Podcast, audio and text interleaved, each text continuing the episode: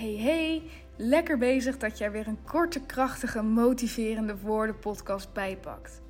De audio's die je hier vindt zijn afkomstig uit de Succesmail. Dat is een e-mail die ik elke maandagochtend stuur naar alle succesgirls die zich er gratis op hebben geabonneerd. Mijn naam is Daphne. Ik run het platform De Succesgirl en ik leef mijn leven niet om binnen de lijntjes te kleuren. Ik wil het maximale uit het leven halen, het maximale uit mezelf halen.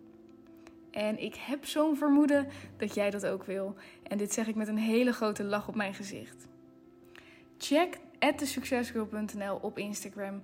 Check de website en laat je nu vooral inspireren met deze motiverende woorden. Enjoy. Hey, hier ben ik weer met wat motiverende woorden. Of eigenlijk gewoon met mijn mening. En ik hoop dat in die mening, waar je het uiteraard niet helemaal mee eens hoeft te zijn, maar dat er wel weer iets motiverends in zit voor jou. Ik neem deze podcast op. Op, wat is het vandaag? Volgens mij 7 maart. Oh, wat erg. 7 maart of 8 maart? Snel. Kijken, kijken. 8 maart. Het is 8 maart. Dinsdag 8 maart. Ik ben net weer uh, hersteld van corona. Ik was even flink ziek. Maar ja, dit is de eerste dag dat ik echt 100% klachtenvrij ben. Dus zeker vanaf morgen ga ik er weer helemaal tegenaan. De reden dat ik deze podcast spontaan opneem, is omdat ik net een gesprek had met een van de meiden uit het Becoming Me traject. En tijdens dat traject heb ik een aantal één op één gesprekken met ze. We doen groepsessies. Morgen hebben we een expertsessie. Waarin we, uh, ik dus ook, word begeleid in een ademsessie. Echt door een ademcoach. Dus dat is super tof. Maar goed, ik had vandaag een gesprek met een van de meiden. En het ging over wel het gevoel hebben dat je uh, je mening wil, wil delen. Maar dat je mening gebaseerd is op je gevoel vooral. En dat op het moment dat iemand dus heel sterk is met woorden, dat iemand verbaal heel sterk is, dat hij of zij je dan vrij makkelijk overruled. Terwijl jij heel sterk een gevoel hebt voor jouw eigen mening. Maar omdat je niet zo snel de feiten op tafel kan leggen en vooral heel erg voelt dat het je mening is, dan kom je daar bijna niet overheen. En ik herken dat heel erg. Zij noemde dat ze dat bijvoorbeeld ook dan heeft met haar vriend, omdat hij verbaal heel sterk is. En ook dat herken ik. Uh, mijn vriend die kan hop, hop, hop wat feiten op tafel leggen, waar ik dan vervolgens niks tegen in te brengen heb. Terwijl ik het nog steeds fundamenteel oneens kan zijn met zijn mening. Maar dat komt dan omdat ik een aantal mensen heb gezien die erover gesproken hebben, die bepaalde uh, feiten noemde of bepaalde dingen aankaarten waar ik het heel erg mee eens was. Um, maar die ik dan vervolgens later niet meer kan opnoemen. En misschien herken je dat. En, maar dat ik dan heel erg dat gevoel heb gekregen van ja, dat is mijn mening. Zo heb ik ook een mening over de dag die het vandaag is. Het is vandaag Internationale Vrouwendag, um, Women's Day. En ik heb daar helemaal niks mee. En dan kan ik me voorstellen dat je denkt, huh, de succesgirl, je bent op vrouwen gericht, alles roze. Hoezo heb je niks met Vrouwendag? Ik voel dat gewoon niet. Ik heb dat nooit gehad. Ook niet met de hele feministische beweging. Um, ik heb wel eens discussies gevoerd hoor. Ik weet nog van de zomer aan tafel dat ik gefrustreerd was omdat de mannelijke familieleden van mij claimden dat het terecht was dat vrouwen minder verdienden met voetbal. En, en dan heb ik nog wel dat ik, dat ik dat wil verdedigen, want waarom?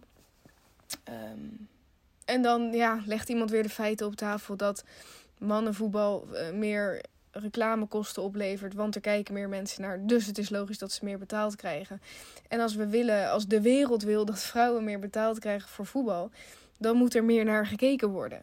En dat gebeurt niet. Dus, maar ja, dan denk ik, nou ja, zo zwart-wit is het allemaal niet, want we weten gewoon niet beter. We zijn allemaal opgegroeid met mannenvoetbal, dus we vinden mannenvoetbal nou eenmaal leuker of spannender. Of hè, dat gaat er beter aan toe. En daarom weten we niet beter. Dus ik vind ergens die bewegingen wel goed, omdat het een bepaalde bewustwording losschudt. En toch heb ik heel erg zoiets van. Ik ben nooit geweest dat ik als vrouw vind dat ik het minder heb. Ik bedoel, jongens, jongens, jongens, we zijn in Nederland geboren. Ik mag in mijn freaking handjes knijpen. Uh, uh, dat ik een dak boven mijn hoofd heb, dat ik eten heb en dat mijn studie, uh, hè, dat ik mijn studie kon volgen. Ik heb niks te klagen. En dan denk ik, oké, oké. Uh, in andere landen is dat anders. Dus, dus dat is dan alweer een ander verhaal. Maar ik weet ook dat hier veel vrouwen zijn van. Het zou gelijk getrokken moeten worden. En in het bedrijfsleven evenveel mannen als vrouwen evenveel verdienen. En ja, ik heb gewoon nooit in die situatie gezeten dat ik dacht: ik word achtergesteld als vrouw. En als je al in die situatie komt dat je minder verdient of minder kan, uh, dat je harder moet werken, dan is dat het leven. Het leven is niet eerlijk.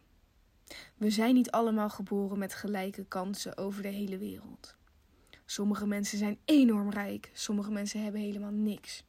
Sommige mensen hebben een klein rijtjeshuis met een dak boven hun hoofd. En daarvan moeten de kinderen heel hard werken om hun eigen studie te betalen. En sommige mensen uh, redt het kind niet eens het tweede levensjaar omdat er geen medicijnen zijn. De wereld is niet eerlijk. Dus streven naar eerlijkheid en dingen als feminisme en Vrouwendag voel ik niet zo.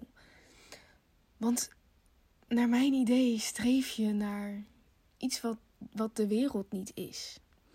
Ik denk dat we al in onze handjes mogen knijpen. Zeker als je kijkt naar wat er nu weer gaande is in de wereld met de oorlog in Oekraïne.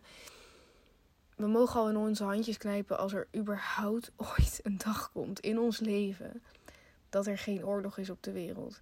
Dat mensen niet worden afgemaakt om geld, om macht, om geloof, om weet ik het wat. Want er is natuurlijk nog veel meer gaande dan alleen de oorlog in Oekraïne.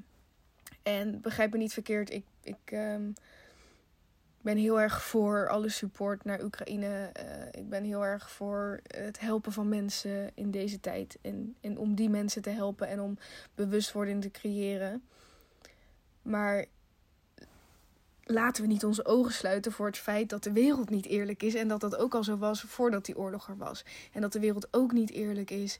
Los van het feit dat wij vinden dat we als vrouwen niet altijd de gelijke rechten hebben. De wereld is niet eerlijk. En met dat in mijn achterhoofd. Op het moment dat ik ergens werk en ik het gevoel heb dat ik minder verdien omdat ik vrouw ben.